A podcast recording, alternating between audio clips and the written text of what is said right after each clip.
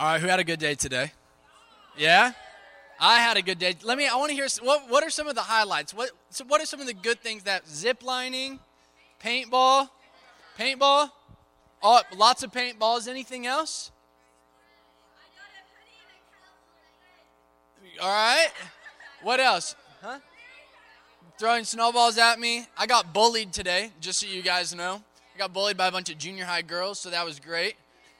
And uh, what else? Any any other highlights that happened today? Nachos. That was that was a great dinner. That was grub. That was grub. Lunch. Oh, I had mozzarella sticks at the general store. Those were bomb. And the spicy curly fries. Thanks, my man Steven. Those were bomb. Hey, it was a good day today. Hey, but tonight, guys. Hey, sad news is this: we only after tonight we only have one more chapel together. I mean, uh, yeah, I know. That's sad. But tonight we have a great night ahead of us. Hey, so just to kind of recap all that we've talked about so far this weekend, Friday night, we started off just kind of creating a foundational understanding of who God is right in the beginning of, of the Bible in Genesis chapter 1. And our theme for the weekend is that statement, let there be light. And we talked about that when God said, let there be light, he wasn't just talking about physical light from the sun, but he was talking about his light shining on the world and on his people. And then this morning, we talked about the fact that we were created in God's image. We were created to live and walk in the light. But there's something that happened when sin entered the world and we became divided from God, and the world that we live in became a dark place. And then I kind of finished up by sharing a little bit with you guys about my own story, my own personal walk with Jesus. And uh, I haven't finished that. We're going to finish my story a little bit tonight, but we have some more important stuff to talk about before that. So, kind of where we left off was this the dark world needed a light. So, tonight I want to start in the book of John. This morning we were in First John. This, or tonight we're going to be in the book of John, that is in the Gospels, right towards the beginning of the New Testament. John chapter 1 is where we're going to be at tonight. So, if you got your Bibles, open them up there. I'll give you just a quick second to do that.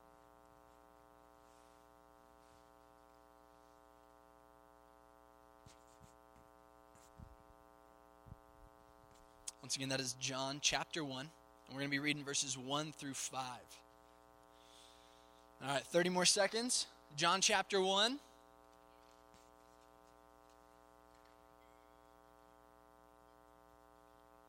All right, here we go. Here's what it says in John chapter 1, verses 1 through 5. It says this In the beginning, sounds similar, right? Similar to what we were reading about in Genesis. In the beginning was the Word, and the Word was with God and the Word was God. He was in the beginning, and all things were created through him. And apart from him, not one thing was created that has been created. Life was in him, and that life was the light of men. That light shines in the darkness, and the darkness did not overcome it. This verse takes us right back to the beginning of Scripture, doesn't it? And it starts off kind of the same as Genesis chapter 1 in the beginning. It says, In the beginning was the Word and the Word was with God, and the Word was God.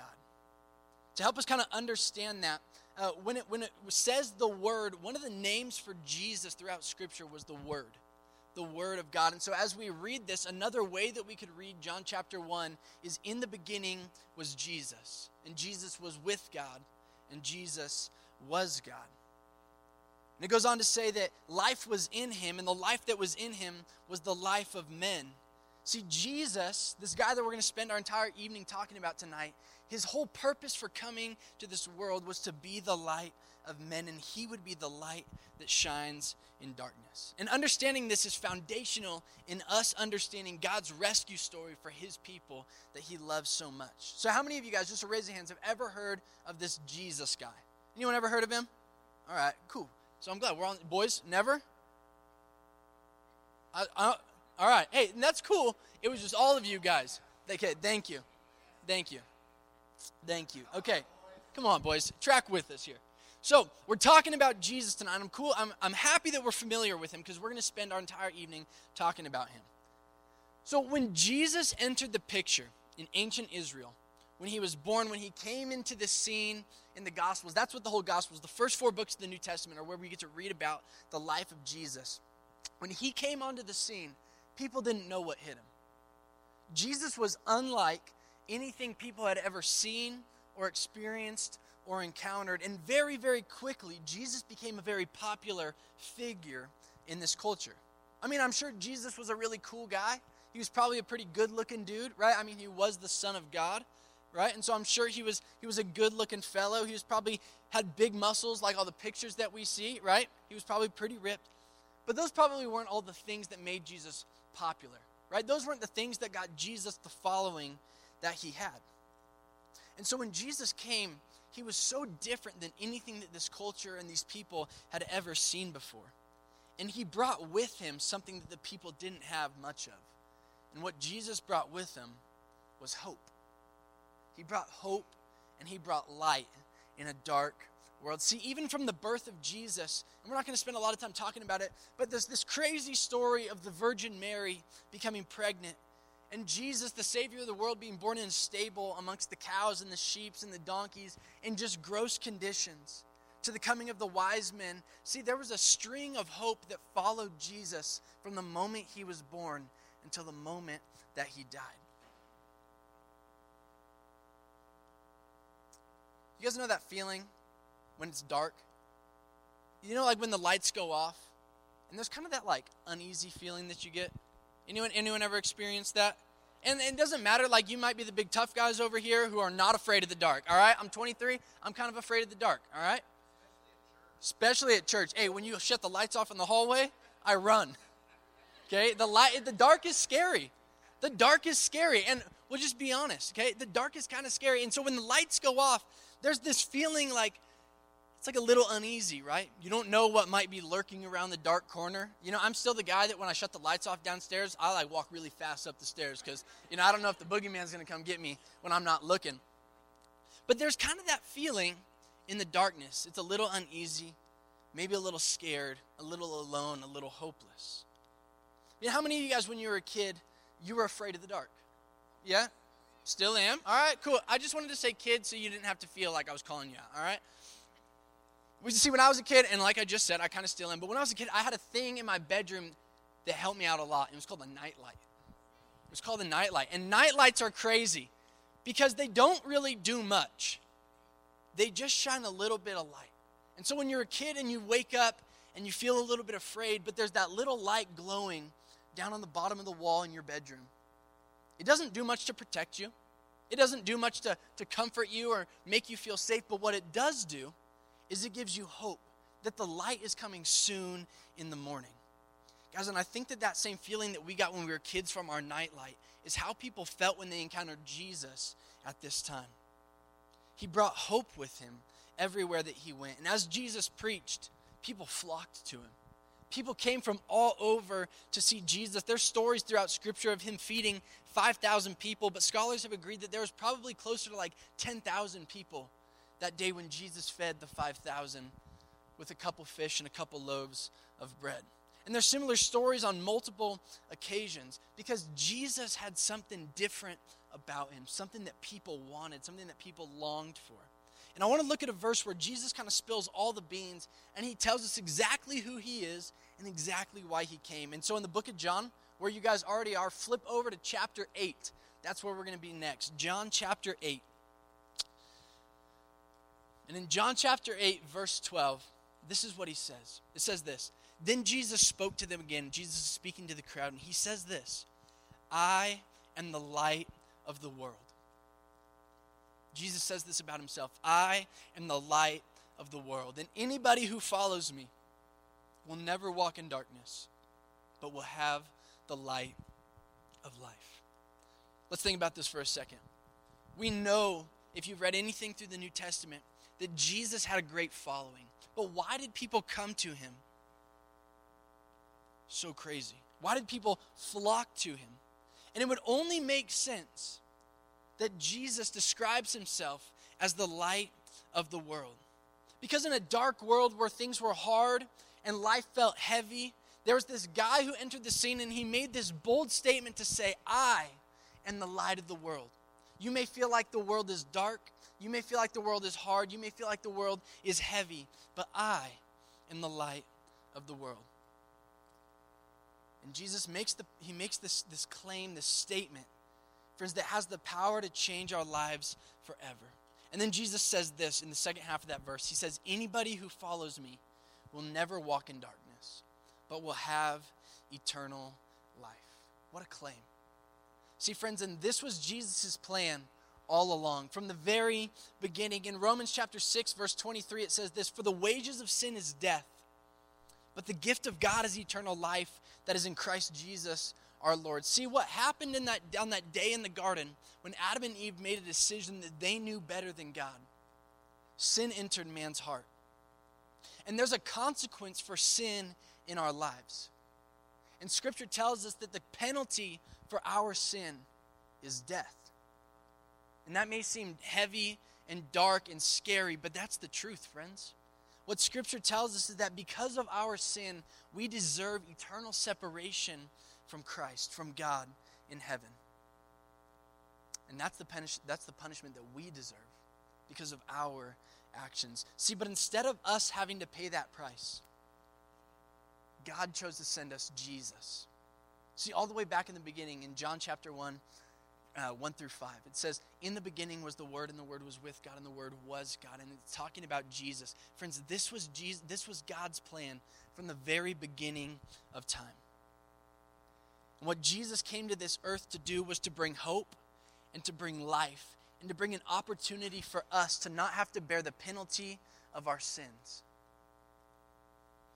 And so when Jesus died on the cross for us, the consequence for our sin, the payment that we were on the hook for, was paid.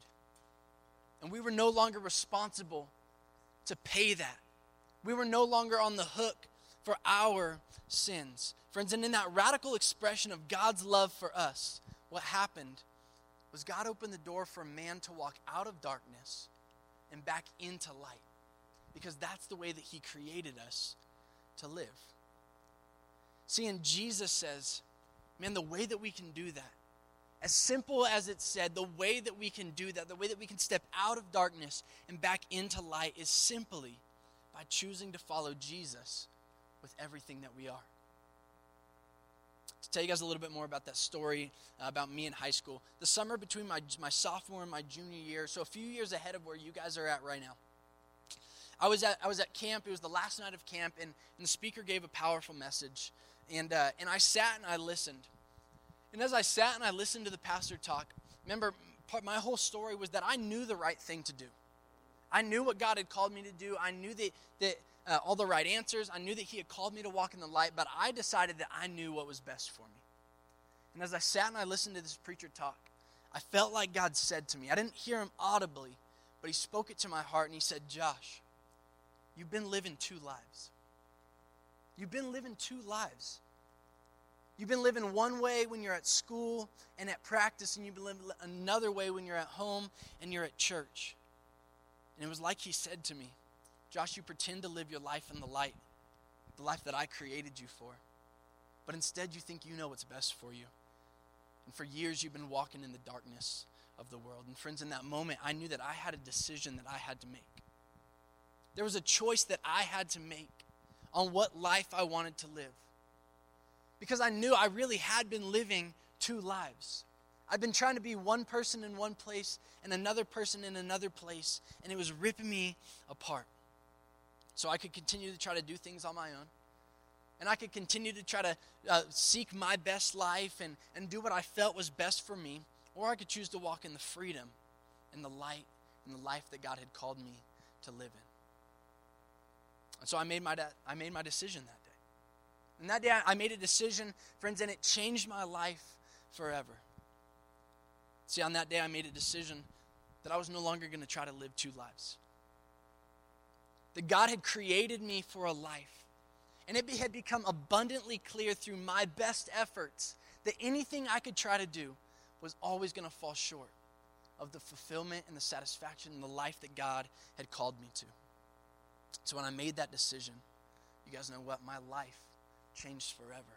And from that day in the month of June, I don't even remember what year it was, my life has never been the same. See, when I decided to give up on trying to do it my own way, I found out that in John chapter 8, verse 12, that verse we just read, when Jesus says, I'm the light of the world, Whoever follows me will never walk in darkness. So when Jesus says, Whoever follows me will never walk in darkness, guys, he wasn't lying about it. He wasn't lying about it. And so as I talk to you guys tonight, I share my story with you because I feel like some of you guys may be able to identify with my story. You may be thinking, that's kind of where I'm at. I've been living two lives. I've been trying to do my own thing, and it's just not working out. It took me to my junior year of high school. But as seventh and eighth graders, guys, you have an opportunity tonight to make a decision years ahead of where I am. Years ahead of where I was when I chose to make a decision. And so maybe tonight that's where you're at. You're where I was just a few short years ago. You've been trying to do things on your own, you've been trying to tough it out. You've been white knuckling in it, hanging on to what you think is your best life. Man, but let me tell you guys something. The weight that you feel trying to do it on your own is a weight that you weren't designed to carry. The weight that we've felt walking through the hard year that 2020 has been and the tough year that 2021 has kicked off to be is a weight that we weren't designed to carry. Friends, you were not designed to live in the darkness of the world. And today you have an opportunity to make a decision, the same decision that I made years ago to say, Jesus, I'm tired of trying to do it on my own. I want to do it your way. 1 Peter chapter 2 verse 9 it says this. For you are a chosen people, a royal priesthood, a holy nation. And then it says this, God's special possession. That you may declare the praises of him who called you out of the darkness and into his wonderful light. Friends, this verse says that God has chosen you you specifically. He's talking to you tonight. He says that because of his deep love for you, he has called you out of the darkness and he calls you his special possession because he loves you dearly and he holds you close to his heart, friends. And I can't help but think back to that moment in Genesis chapter 1 that we talked about on Friday night when Jesus said, Let there be light. And I can't help but think that tonight Jesus is saying to each one of us, Man, let there be light in your heart and let there be light in your life. And though this has been a hard year and you felt heavy and you felt burdened, Jesus is saying, I want to take all of that off of you. Friends, I want to be clear. Man, a decision to follow Jesus does not mean that life is going to be easy. Can I just say that? Ask your leaders, ask your pastor, ask any, any, anybody here. Saying yes to Jesus does not mean that life is going to be easy. It just means that we have a partner to walk side by side with as we navigate this, the difficulties and the struggles of this life. And so, friends, tonight I think that God is calling each one of us back to Himself. And so, whether this is the first time you've ever heard of this Jesus guy, or you've known Him for forever, whether tonight you want to make a first time decision to say, Yeah, I want to follow Jesus for the rest of my life, or you want to say, Man, I've been living two lives, and I'm ready to say yes to Jesus in the one life that He has called me to. Would you do me a favor? In front of your friends, in front of your church family, if you're saying, man, I want to I wanna live life different from today on forward, would you just stand up where you're at? If you're saying, man, I've lived life in the darkness and it's time for me to step into the light, maybe you grew up in church and you just say, I want to do it different, would you just stand up where you're at and be bold?